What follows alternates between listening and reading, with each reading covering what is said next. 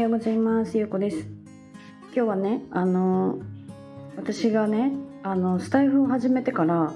あの今日で25回目の配信になるんですけどものすごくね自分自身に変化があって、まあ、そのねちょっと変化のことについてねお話をしようと思うんですけどあのまずねあの私がいつもねあの音声を聞いてる方にね久美さんっていう方がいらっしゃるんですけどあの久美さんがねあの98回目の放送であの最近のね2日前ぐらいの放送なんですけどなんか苦手なこともねやれば苦手じゃなくなるよっていうことをねいうお話をしててでその時にねあの苦手を伸ばすより得意なことをするっていうのは賛成だけどあの自分の成長にねつながるんだったら苦手なことにも取り組んだ方がいいって言われてていやまさにそうだなと思ってねあの共感のねコメントをさせてもらったんですけどその時にねなんかそのこれこの放送と次のね次の配信の時もその苦手は深掘りするといいよみたいなことをねおっしゃっててであの私はねあの久美さんも話すことが苦手って言われてたんですけど私もね話すことが結構苦手だったんですよね。でそのあの深掘りをねやってみたんですよ。で私はねなんで話すことが苦手だと思ってたんだろうなと思ったらね私はそあのねいつの配信だったかちょっと忘れちゃったけどあの大阪に住んでた時にねあのネイリストの面接の時にあの面白いねこう人を笑わせられるようなねネタをね持ってないですか？ってこう面接で聞かれたのが結構トラウマになっててまあトラウマっていうほどでもないけどなんかその私が何で話すのが苦手かって考えたらね多分私は面白さを求められるのがすごく恐怖なんですよね。だからそれがなんかこう面白く話さなきゃいけないとかなんかこう有益なことを話さなきゃいけないとかね。なんか相手がなんか得したりとか笑ったりとかね。そういうなんかこう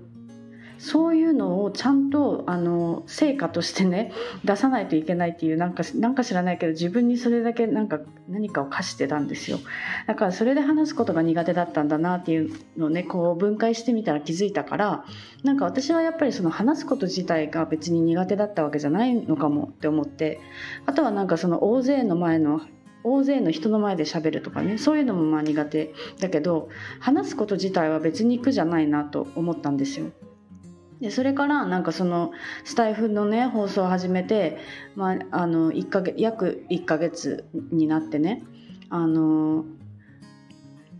本当にこう喋ることに全然抵抗がなくなった気がしててであの先週今週かこの1週間にかけて私あの Zoom とあの音声でねあの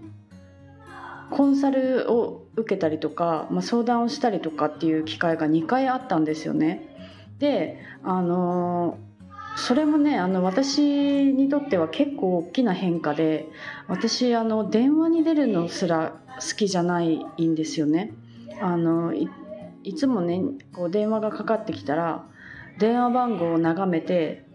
切れるまで見るみたいなタイプの人間なんですよ。でまあなんか日本に住んでた時とかはね結構そのあの宅急便のお兄さんが電話して「今家にいますか?」って電話したりとかしてくる時も多かったから電話が鳴ったらまず電話番号を私は基本的にねパソコンの前にいることが多いから電話が鳴ったらその電話番号をパソコンで検索して電話が切れるまでにねあこれはあのヤマトのお兄さんって書いてあるから出なきゃみたいな感じで出たりとかしてたんですよ。それぐらいあの私は基本的にあの仕事をしてる時とか一人の時間とか何かをしてる時に電話に出るっていうのがすごく嫌いだったんですよね。でまあそれはそれもなんかそのそれは何だろう話すことが苦手とはあんまりまたちょっと違うのかもしれないんですけどね。その人と話すっていうことにあんまりこういいいい気分ではなかったんですよその人と話すことに対して。でもなんかそのスタイフで配信をするようになって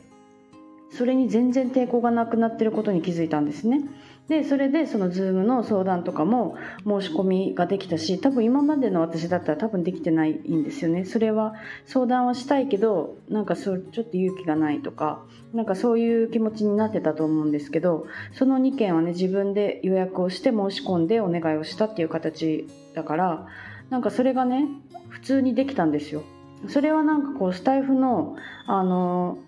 スタイフをやったからだなって私はちょっと思ってて。でなんか今後ねあの私またその今働き方をちょっと変えたりとかいろんなねこう新しいことを始めたりとかをやってるからなんかその中でその Zoom で私が相談を受ける側としてねなんかそういう企画とかをやってもいいかなっていう気持ちになったんですよ。もうそれもなんか本当に自分でもびっくりするぐらいの変化でで私はあの今ライターの仕事をメインでやってるんですけどそのライターの仕事を選んだ理由もあの人と関わらないからっていうのが結構大きな理由だったんですねでライターの仕事って結構その記事を書いて納品してあの納品しましたよってこうメッセージを送るだけなので基本的になんかこう Zoom とかで面接面談をしたりあのメッセージなんだろう電話をしたりとかっていうことはほぼないんですよね人と会ったりとか。だから私はその仕事を選んでやってきてたけどなんか今は別にねなんかそこに抵抗がなくなってきたからなんかそういうなんだろう Zoom で誰かと関わるっていうねなんかこう人と関わることになんかこう抵抗がなくなったしそっちの方がなんかこう楽しい楽しいなっていう気さえね今起きていてなんかこうまあそのスタイフを始めたことだけではないけど理由はね。まあなんかいろんなこういろんなこう変化とか自分と向き合ったりとかも私はこうやってきてね。あのいろんなこう自分の気持ちをこう考えながらこう進んできてるから、まあ、そっちの分そっちの面での変化もまああったのはあったんですけどなんかこうねスタイフをしを始めたっていうのはね結構私の中で最近こういろんな変化のね一つだなと思ってなんかこうね方向がちょっと今変わってきてる感じがしてます自分で。そうだからなんかこうスタイフ始めてよかったなってすごく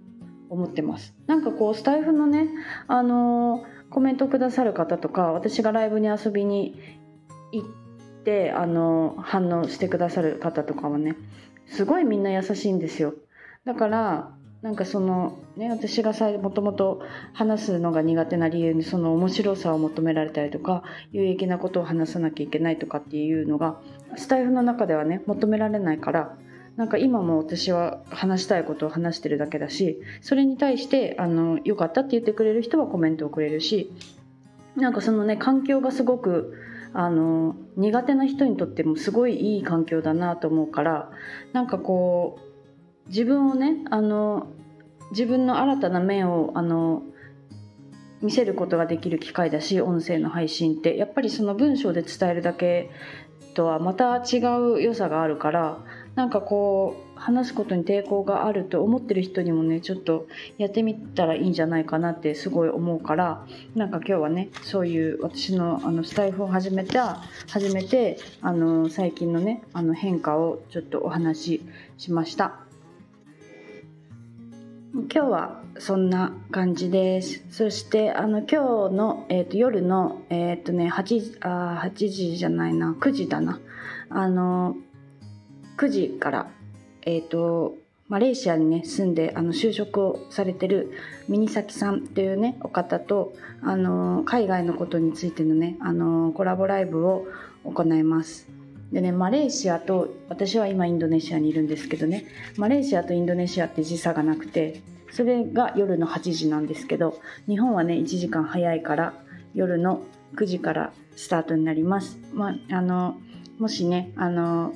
海外のこととかなんか海外のお仕事のこととかね興味ある方は是非聞きに来てくださったら嬉しいです。はい、じゃあ今日も聞いていただいてありがとうございます。